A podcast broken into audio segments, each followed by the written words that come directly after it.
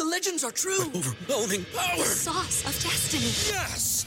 The most legendary sauce has arrived as McDonald's transforms into the anime world of WickDonald's. The greatest flavors unite in all new savory chili WickDonald's sauce to make your 10-piece Wick Nuggets, fries, and Sprite ultra-powerful. Unlock manga comics with every meal and sit down for a new anime short every week only at WickDonald's. Ba-da-ba-ba-ba, go! At participating McDonald's for a limited time while supplies last.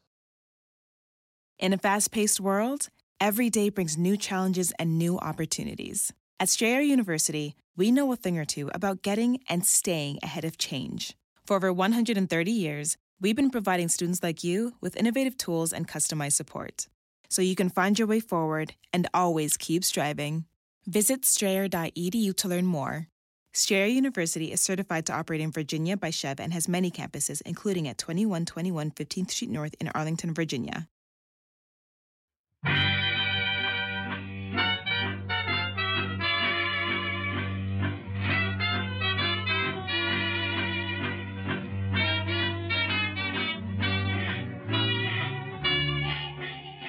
Brett McKay here, and welcome to another edition of the Art of Manliness podcast. So West Point, the U.S. Military Academy, has produced several great men, distinguished men who had a profound impact on American history, but there was one class in particular that produced several great leaders that had a profound impact on America's success during World War II, as well as shaping America in the post-war years.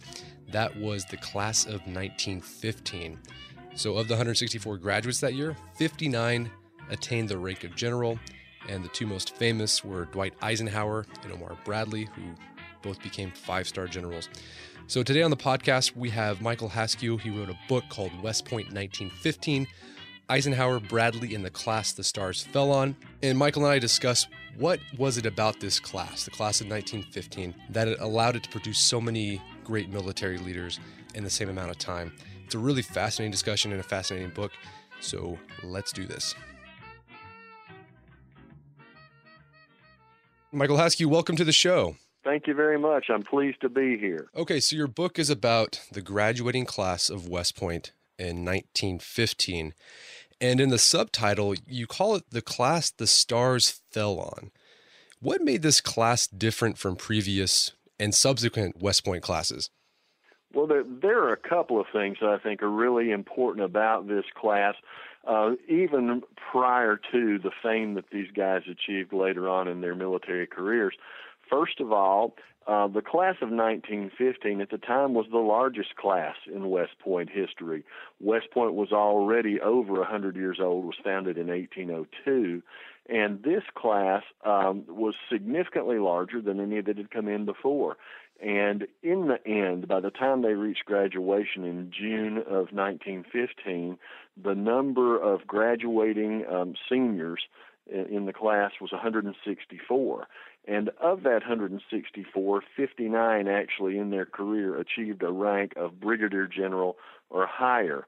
And in the class through the years at West Point, there was about a little over a 40% attrition rate. So a number of people that started with the class didn't make it all the way to graduation. So first of all, it was the largest in history. And then afterward, these men and then the events that unfolded in the years after they graduated came together to really set this class apart due to the number of individuals who achieved brigadier general or higher in rank. There's never been a class before or since that's done that. And I think that was interesting. I guess the way they did enrollment changed that year, right? Is that what happened? A little bit, yeah. The congressmen were allowed to make more than one appointment, and it did change the numbers somewhat. That's right. Okay. So what was West Point like in 1915? Because it's sort of an interesting time in military history, because you're making that transition from how we did warfare for over 100 years to modern warfare. Did West Point change their curriculum any to reflect modern warfare, or do they sort of stick to the same curriculum they did back in the 19th century? Well, about that time, the curriculum at West Point was heavily weighted toward engineering. West Point was known then and still is as one of the great engineering schools in the country. But at the time, if you look at the curriculum, there were topics that are still that would be considered kind of anachronistic. For example, hippology. How do you take care of a horse? Cavalry tactics and those types of things. And this was in an era where technology had advanced to the point where mechanization was becoming more and more of a standard over time. Of course, armies around the world still depended on the horse for transportation in a large part, but the horse as a cavalry transportation vehicle was becoming outmoded. It was certainly kind of anachronistic at the time. And so the curriculum at West Point was in transition as well, but in my opinion, based on what I've seen, it was a slower transition than you might expect, particularly by the summer of 1915 when a war had been raging in Europe for more than a year. Or about a year, let's say. So the curriculum was still heavily weighted toward engineering, toward mathematics, but it carried that feel of an older, bygone era with it through the care of horses, the tactics that surrounded cavalry, some of the things that dated back to the Civil War as far as the tactical use of military formations is concerned. If I remember correctly, at that time, they built like this really giant stable or a place where they could ride horses around. They did. West Point, right at the time these guys reported in 1911, was in the midst of a major building campaign. And one of the things that they built was a riding hall. It's just an immense riding hall that was used for cavalry practice. Even some of the artillery units, the horse artillery, would actually unlimber and deploy their guns in this venue. It was so huge. And that building does still exist today on the campus there. It's called Thayer Hall today. It's been repurposed many times over, of course, but it has classrooms and such in it now. But at the time that it was built, the intent was for it to be just a huge riding hall, which is kind of amazing that they would invest those dollars for some in equestrian pursuits at that time. Yeah. Okay. So you talk about there was lots and lots of leaders that came out of this class, and two of the famous ones were General Eisenhower and Bradley. Right. But let's talk about Eisenhower, because that's the one he was president. He was the commander of the invasion at Normandy. What was his experience like at West Point? I mean, what kind of student was he? Did he play any sports? Just give us an overview of what his experience was as a cadet. Sure. Interestingly enough, Eisenhower was an excellent athlete, and one of the things that he wanted to do was go to college via his athletic ability. And he wound up going to West Point to play football.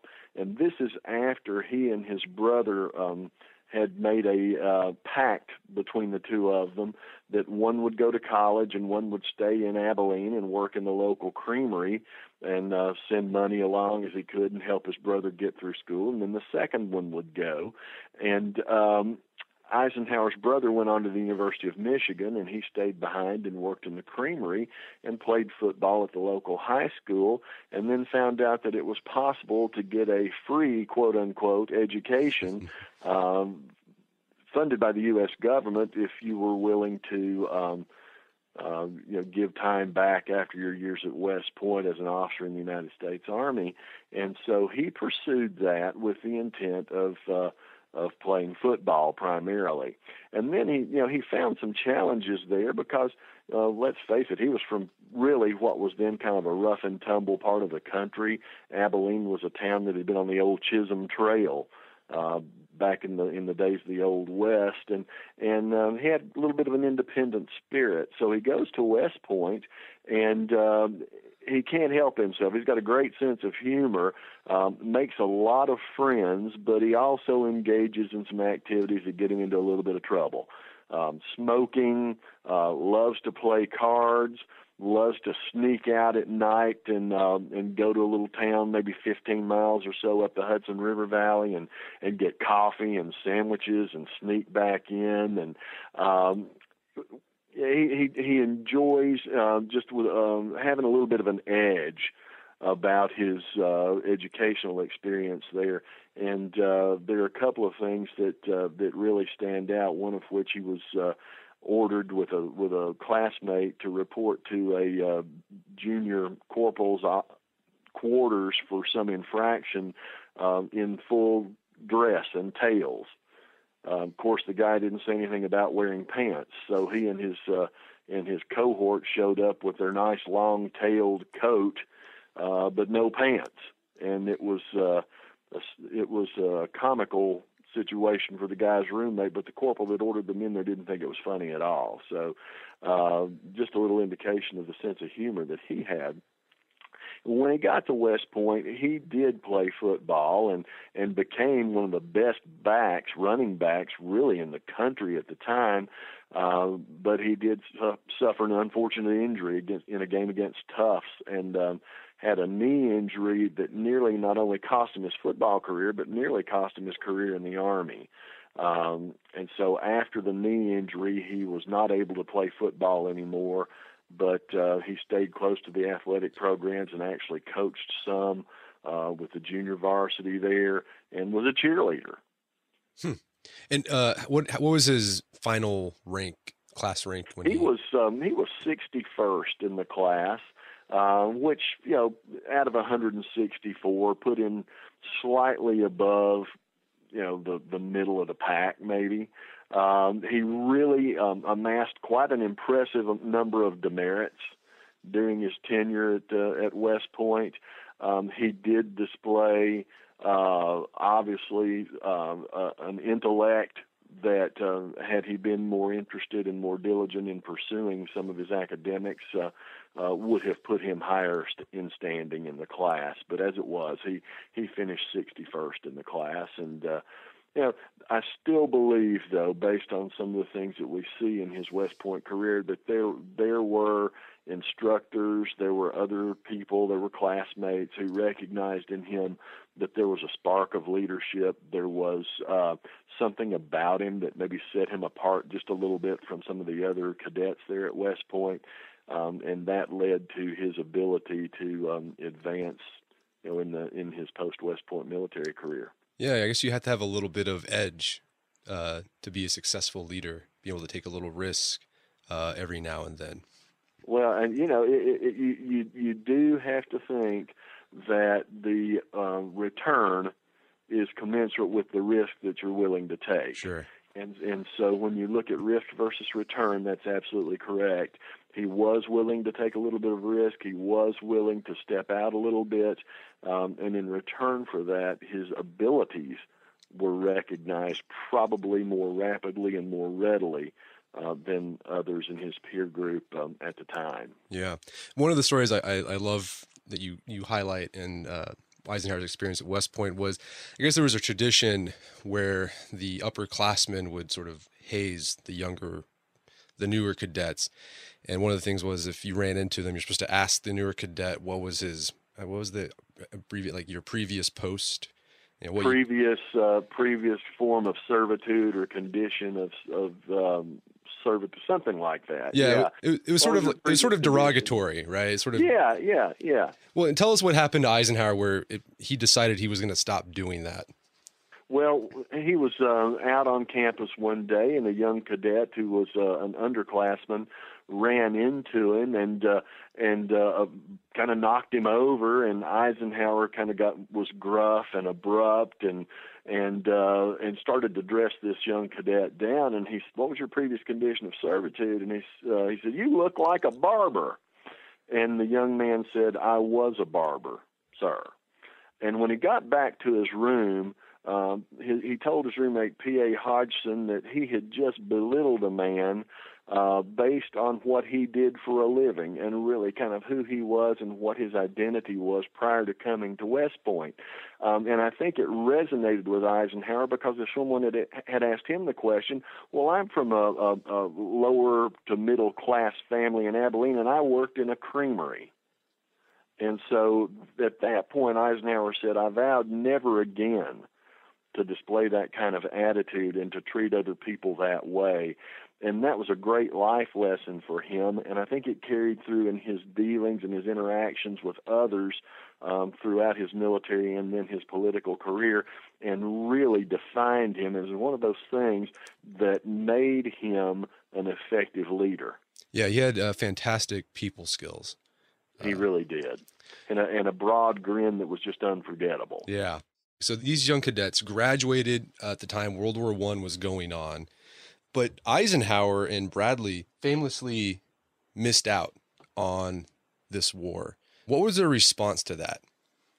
Well, at the time that World War I was being prosecuted overseas, and some of their classmates had gone on to actually be involved in combat and receive some decorations for bravery, both Eisenhower and Bradley remained stateside. Bradley was in Butte, Montana, essentially leading guard duty over some copper mines. Eisenhower had various posts as an instructor, and that was one of the things that kept Eisenhower here in the United States, was the fact that he was a very good instructor, and they put him to use in that regard. Both of these guys were bitterly disappointed. There's no question about that. And they believed that the fact that they had not been in combat, or at least been in France during World War I, was extremely detrimental to their careers. At one time, Bradley kind of bemoaned his whole situation and thought, well, maybe I'll be able to retire after 20 years in the Army and hopefully reach the rank of lieutenant colonel. And that was about all he felt like he might be able to do. Eisenhower was disappointed. They both felt like they had been kind of relegated to the backwaters of the military, and that their careers were going to take a back seat to actually those who had been in combat and been in Europe. One of the things that's really interesting about that, though, is as they continued their military education at the infantry school, at the Command and General Staff College, and those types of things, Bradley made a really interesting point. Some of the guys that had been over in Europe had been exposed to tactics and strategies that were archaic, that in the next war would not be applicable, and in fact, if they continued to ascribe to those, would be a real handicap as far as being able to prosecute another war successfully. But when Bradley got into the classroom, he hadn't absorbed any of that because he hadn't been in Europe, so he had fresh ideas and a fresh perspective on the future, which in kind of an ironic twist actually helped him. Interesting. So were there any graduates of the class that served in World War I that showed some distinction? Absolutely. Louis Merrillat, who was the foremost All-American football player on the team at the time of graduation, and had probably one of the most outstanding reputations just for notoriety, went to France in World War I and was seriously wounded. Actually, did recover and received decorations for that. Charles Ryder, who commanded the 34th Division in the Mediterranean in the North African and Italian campaigns, received a Distinguished Service Cross in France. James Van Fleet was a decorated and wounded veteran of combat in World War I when he came home. So there were a number of people that were involved in the campaigning in World War I. Joseph McNarney was in the Air Corps. And several of these guys had some intense combat experiences during World War I. Others, sad to say, were victims of the 1918 flu epidemic and actually died either en route to France or in France of influenza. So, so to answer your question, yes, there were several that were involved in the fighting in France and that actually were distinguished in their service. For those who embrace the impossible, the Defender 110 is up for the adventure. This iconic vehicle has been redefined with a thoroughly modern design. The exterior has been reimagined with compelling proportions and precise detailing, and the interior is built with robust materials and integrity. The Defender capability is legendary, whether you're facing off-road challenges or harsh weather conditions. Durability has been tested to the extreme, cargo capacity means more room for your gear, And there's been powerful innovations like the intuitive driver display and award-winning infotainment system that keeps you connected. Innovative camera technologies deliver unobstructed views and effortless maneuvering, and the Defender is ready for a wide range of adventures. The Defender family features two-door Defender 90, the Defender 110, and the Defender 130, which seats up to 8. Push what's possible with a vehicle made to go further, the Defender 110. Learn more at LandRoverUSA.com/Defender. That's LandRoverUSA.com/Defender. All right, so if you're like me, you've probably signed up for a whole bunch of stuff that has a recurring monthly fee. Subscriptions to newsletters, subscriptions to services that you use online, could be a streaming service, something like that. You sign up for it and then you forget about it. And then every month you're getting charged and charged and charged, and they just all add up, and you have a hard time trying to figure out, where did I sign up for this? I don't know where this is coming from. Well, let me tell you, there's an app that can help you with that. It's called Rocket Money. Rocket Money is a personal finance app that finds and cancels your unwanted subscriptions, monitors your spending, and helps lower your bills so that you can grow your savings. Rocket Money has over 5 million users and has saved a total of $500 million in canceled subscriptions, saving members up to $740 a year when using all of the app's features. I had a chance to use Rocket Money, and it works. You connect your account to it, and then it goes through your accounts and helps you find those recurring subscription fees that maybe you forgot about, and then you can cancel them and save yourself a bit of money each month. Stop wasting money on things you don't use. Cancel your unwanted subscriptions by going to rocketmoney.com/manliness. That's rocketmoney.com/manliness, rocketmoney.com/manliness. If you're like my family, we're getting to the busy part of the year. Spring sports are happening, a lot of after-school activities. So sometimes planning and cooking dinner, just don't have time for that. That's where Factor Meals comes in. With Factor, you get fresh, never-frozen meals that are chef-crafted, dietitian-approved, and ready to go in just 2 minutes. With Factor, you get restaurant-quality meals that are ready to heat and eat whenever you are. No prepping, no cooking, no cleanup needed. It's also less expensive than takeout, and every meal is dietitian-approved to be nutritious and delicious. So we've been using Factor meals in the McKay household for a while now. There's a lot of reasons why we like them. First off, the food tastes great. Last week, I had creamy pesto pork chop with spinach, cauliflower rice, roasted green beans. Tasted fantastic. But the big selling point, it's easy. There's no cooking. There's no cleaning up. It's great for those nights when you're busy and you don't have much time to take care of dinner, and you don't want to do takeout because you feel gross after takeout. If you'd like to try Factor Meals, head to factormeals.com/manliness50 and use code manliness50 to get 50% off. That's code manliness50 at factormeals.com/manliness50 to get 50% off. Check it out today, and make sure to check out the creamy pesto pork chop. It's really good. Picture that thing you've always wanted to learn. All right, you got that in your head? Now picture learning it from the person who's literally the best at it in the world. That's what you get with Masterclass. This year, learn from the best to become your best with Masterclass. Masterclass offers over 180 world-class instructors, and many of these instructors are former AOM podcast guests. You can learn negotiation from Chris Voss, leadership skills from Jocko Willink, how to master your habits with James Clear. Plus, every new membership comes with a 30-day money-back guarantee, so there's no risk. So recently I went through the masterclass on negotiation with Chris Voss. A lot of useful information in there. Talked about the value of no in a negotiation, how to use your body language and speech patterns to get your best out of a negotiation. Very well done. I really enjoyed it and got a lot out of it. Right now, listeners of our podcast can get an additional 15% off an annual membership at masterclass.com/AOM. Get 15% off right now at masterclass.com/AOM. Masterclass.com/AOM. Check out the masterclass on negotiation with Chris Voss. You mentioned James Van Fleet. He actually served in several wars, not just World War One. I thought that was really I think he said like 5 different battles or conflicts. Well, you think about the span of time that was involved there. The Pancho Villa expedition in 1916, World War I, World War II, Korea, and then the Vietnam era. By that time, he was basically retired, but he did do some studies on the combat efficiency of special forces in Southeast Asia. But James Van Fleet, if you look at the longevity of his career and ending it as a 4-star general, is pretty remarkable. He's a great example of perseverance and really the will to win, kind of was his mantra. He endured some setbacks in his career that most people, I would say, would have a great amount of difficulty overcoming. First of all, as he was continuing his educational experience in the classroom, he had always been somewhat challenged.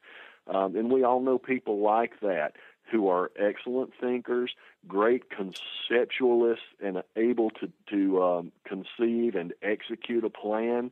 But maybe when they sit in the classroom and someone puts a test in front of them, that's not their shining moment. And Van Fleet was kind of one of those people. So he completed one of the courses there for young officers, and was his file basically said he really is not suited for further education in the U.S. Army. So he kind of had that strike against him early in his career. And then for whatever reason, and there's still some mystery shrouded around this, but for whatever reason, there was a story that circulated that George Marshall, the Army Chief of Staff, had him confused with another officer, but believed that James Van Fleet had a serious drinking problem. And so when he would come up for promotion, that would be held against him erroneously.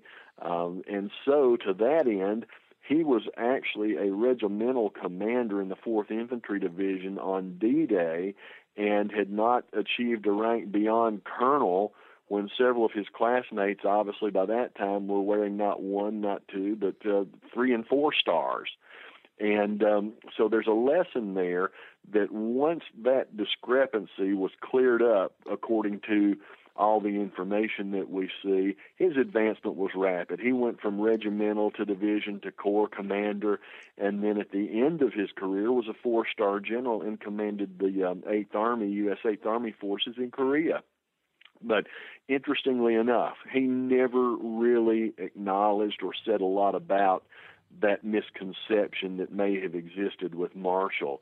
And another kind of interesting twist to that is that Bradley, Joe Collins, who was the 7th Corps commander, and Eisenhower to an extent, each of them seemed to want to take at least a little bit and maybe more than a little bit of credit for straightening Marshall out as to who exactly Van Fleet was, that they had he had the wrong guy.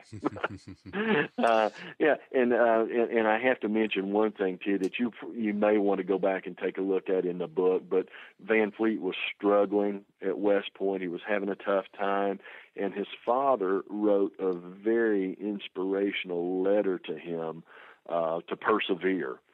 Encouraging his son during some really, really difficult times to stay the course, to work hard, and that good things would happen. And so I think that that was a really defining moment in Van Fleet's career, or he may not have finished West Point at all, but then later in life, as a 4-star general, he stood in front of a group of cadets and he said to them, "I stand here before you today, not suited for further education in the United States Army." Wow. Yeah, I remember that letter, and I remember reading it, and it even inspired me.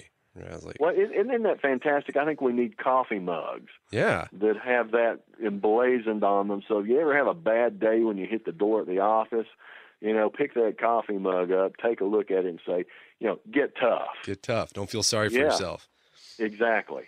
All right. So a lot of these men ended up in high leadership positions during World War II. Generals and commanders and colonels. How do you think their experience at West Point shaped them in their leadership in World War II? I think there are a couple of different things here to take a look at. First, you have the external influence of West Point. These guys got off the train, they walked up the dusty hill to the plain there at West Point, and their lives changed. Everything that they brought with them was essentially taken away and packed up. Even their money. These cadets were not allowed to keep currency on their persons. They went to the barber. They were given new clothing. They were assigned a room. They were told where to be and when to be there, what to do. So really, they went from being pretty much free people, left to their own devices, to a very regimented social framework and military framework there at West Point. So what they began to find was that they were inculcated into that military way of life, and it dictated to them several things. One was duty, honor, country, the motto of West Point, how to work together, how to achieve goals, how to take orders, how to understand what a chain of command is, how to deal with adversity that's forced upon you externally.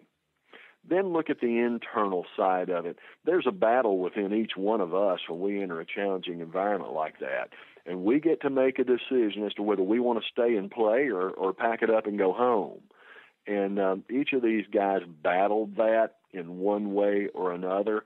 It was more difficult for some than it was for others. Some just reveled in it, just thrived in that regimented environment. Others had to take, a step back maybe and look at this thing and say, this is physically demanding, this is mentally demanding and stressful. The academic load is tremendous, and I don't get to go home for 2 years. So you've got the internal and the external forces at play there, and those who were able to get through 4 years of West Point had achieved more than just getting a college education. They had been inculcated into a way of life, and that experience helped them to understand how to show their leadership skills, how to demonstrate a capability to solve a problem, and then also to work together and build a team to get a job done. So West Point obviously was instrumental in their lives through the way they looked at the world. Discipline, again, honor, duty, and country, and seeing an objective, being assigned an objective, or assigning others to an objective, and then achieving that objective. Do you think they developed a camaraderie with each other that would be beneficial later in World War II? Like they understood, how each other ticked, and so they're able to get along better. I think there's no question that they did. And when you consider the span of time between 1915 to 1940, you're looking at 25 years. These career Army officers by that time had known one another for about 30 years. And Eisenhower was born in 1890, so in 1940 he was 50 years old. These guys were approaching the mid to latter midterm in their careers. Some of them had left the Army and been called back to service during World War II, but the core group that remained officers in the U.S. Army knew one another pretty darn well. And they had that common bond of having been at West Point in the class of 1915 and beyond that, those in the classes that surrounded them, the ones that were immediately preceding and immediately following the class of 1915, all of them knew one another pretty well.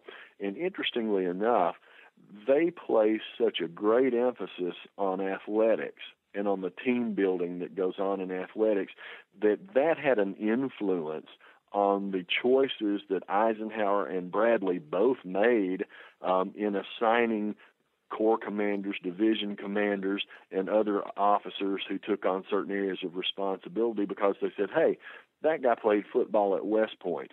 That says something about them. Or I played baseball with that guy. We competed together.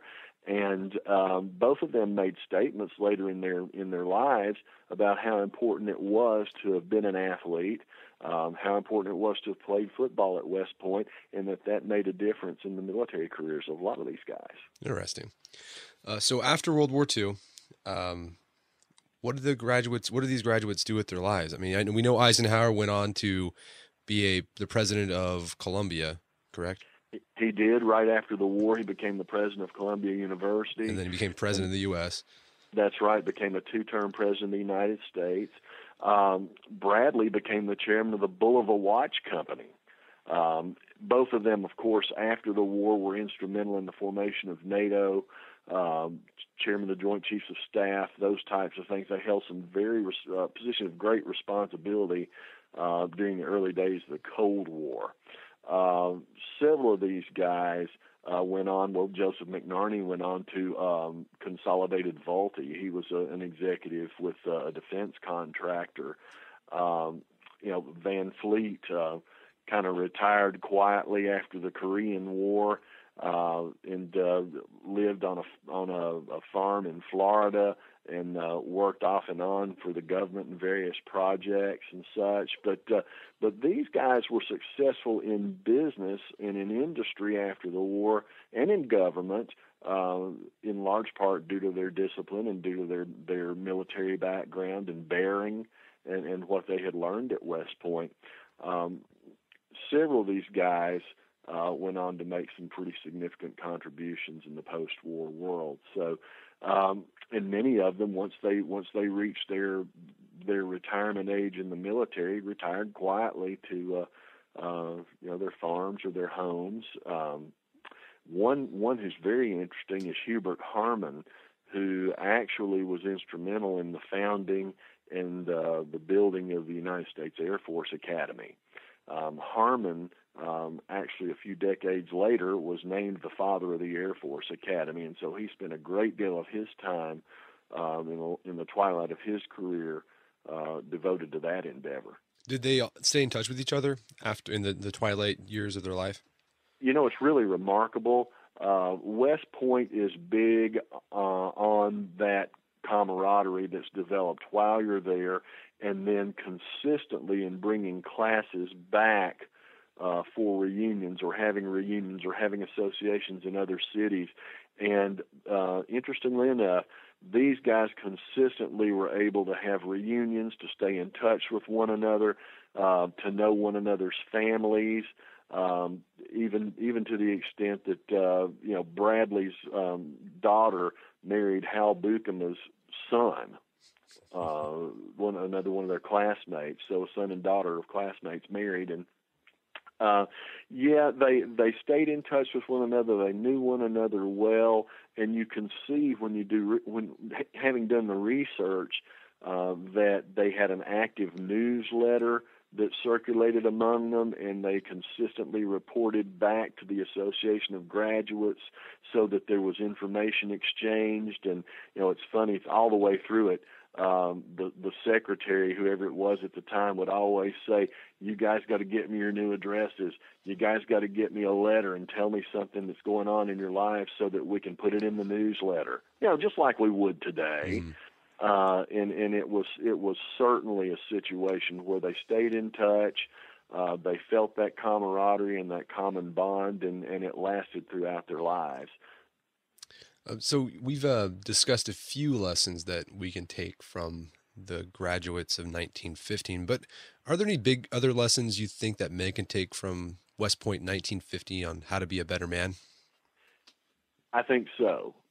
I think if we consider the circumstances that these men found themselves in, they certainly were given a great opportunity being accepted to West Point. But in order to even be accepted, they had to pass a couple of rigorous tests. They had to have an appointment from a congressman or a member of government, and they had to be physically fit. So they had to set some goals and achieve those goals early in life, even to get to West Point. Once they were there, they had to work hard and persevere to get to the graduation day. Once they graduated, they were presented with a world that was in turmoil, and you can argue that events shape men into what they will become, but men have to have something that is shapeable. And so I think in both cases, these folks used the assets that were available to them to the best of their ability to achieve what they achieved. And so there are a couple of lessons there. One is perseverance. The other is take what you got, identify what your skill set is or what your best attributes are, and leverage those to the maximum to achieve all that you can achieve within that sphere. I think you also, all the way through that, you have a common thread of integrity, a common thread of duty and loyalty. And, those things sound outmoded sometimes or a little bit corny, but when you get right down to it, those are the traits that are most admirable in men. They are also the traits that are lasting in men, and those are the traits that adult men try to convey to younger men. And so I think in this way, when we look at the class of 1915 individually and collectively, they demonstrate some of the very best, timeless, traditional traits that men want to emulate. Fantastic. Well, Michael, where can people find out more about your work? You can find out more about my work in a couple of different ways. There are a number of books available through various sources. Zenith Press certainly has West Point 1915. I do have another book coming out on the Civil War. March 1st, it'll be available, and it's called Appomattox, The Last Days of Robert E. Lee's Army of Northern Virginia. That'll be available through Zenith Press, Amazon, Barnes and Noble, various outlets there will certainly have books that I've written in the past available. I'm also the editor of WW2 History Magazine, which has a circulation of about 75,000 and has been around for a number of years. We publish some excellent stories related to World War II around the globe, and it's a great little publication. And we're out there and appreciate anyone taking a minute to kind of take a look at what we're all about. Fantastic. Well, Michael Haskew, thank you so much for your time. It's been a pleasure. Thank you, Brett. I really appreciate you taking the time and having an interest in the book. Our guest today was Michael Haskew. He's the author of the book West Point 1915, Eisenhower, Bradley, and the Class the Stars Fell On. You can find that book on Amazon.com and bookstores everywhere. Well, that wraps up another edition of the Art of Manliness podcast. For more manly tips and advice, make sure to check out the Art of Manliness website at artofmanliness.com. And if you listen to this podcast in iTunes or Stitcher or whatever, I'd really appreciate it if you give us a review or a rating. That would help other people find out the show. I don't care what you give us, just give us your honest review. I'd really appreciate that. Until next time, this is Brett McKay telling you to stay manly. Well, that wraps up another edition of the Art of Manliness podcast. For more manly tips and advice, make sure to check out the Art of Manliness website at artofmanliness.com. And I'd really appreciate it if you also check out store.artofmanliness.com, where you can find Art of Manliness products. Again, we just launched a journal inspired by Benjamin Franklin's virtue journal that he developed for himself as a young man. It's a way you can track your progress in becoming a better, more virtuous man. It's pretty cool. So go check it out. You can't find it anywhere else. It's store.artofmanliness.com. And until next time, this is Brett McKay telling you to stay manly.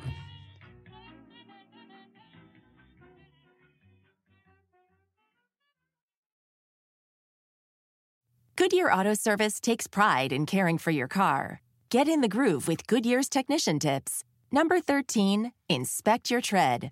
Like a podcast, you're an investigative journalist finding the cracks in the case. And number 64, pump your brakes before you crank that debate. Coming in for routine brake checks are essential for your safety. Goodyear Auto Service, here for the bumps in the road. Get more tips at goodyearautoservice.com. I'm what you might call very good at hide and seek. And since we got Xfinity, we have Wi-Fi all over the house, even in my super secret hiding spots.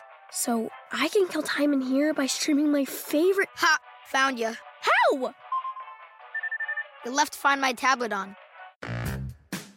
Get wall-to-wall Wi-Fi on the Xfinity 10G network. Restrictions apply. Not available in all areas. Actual speeds vary.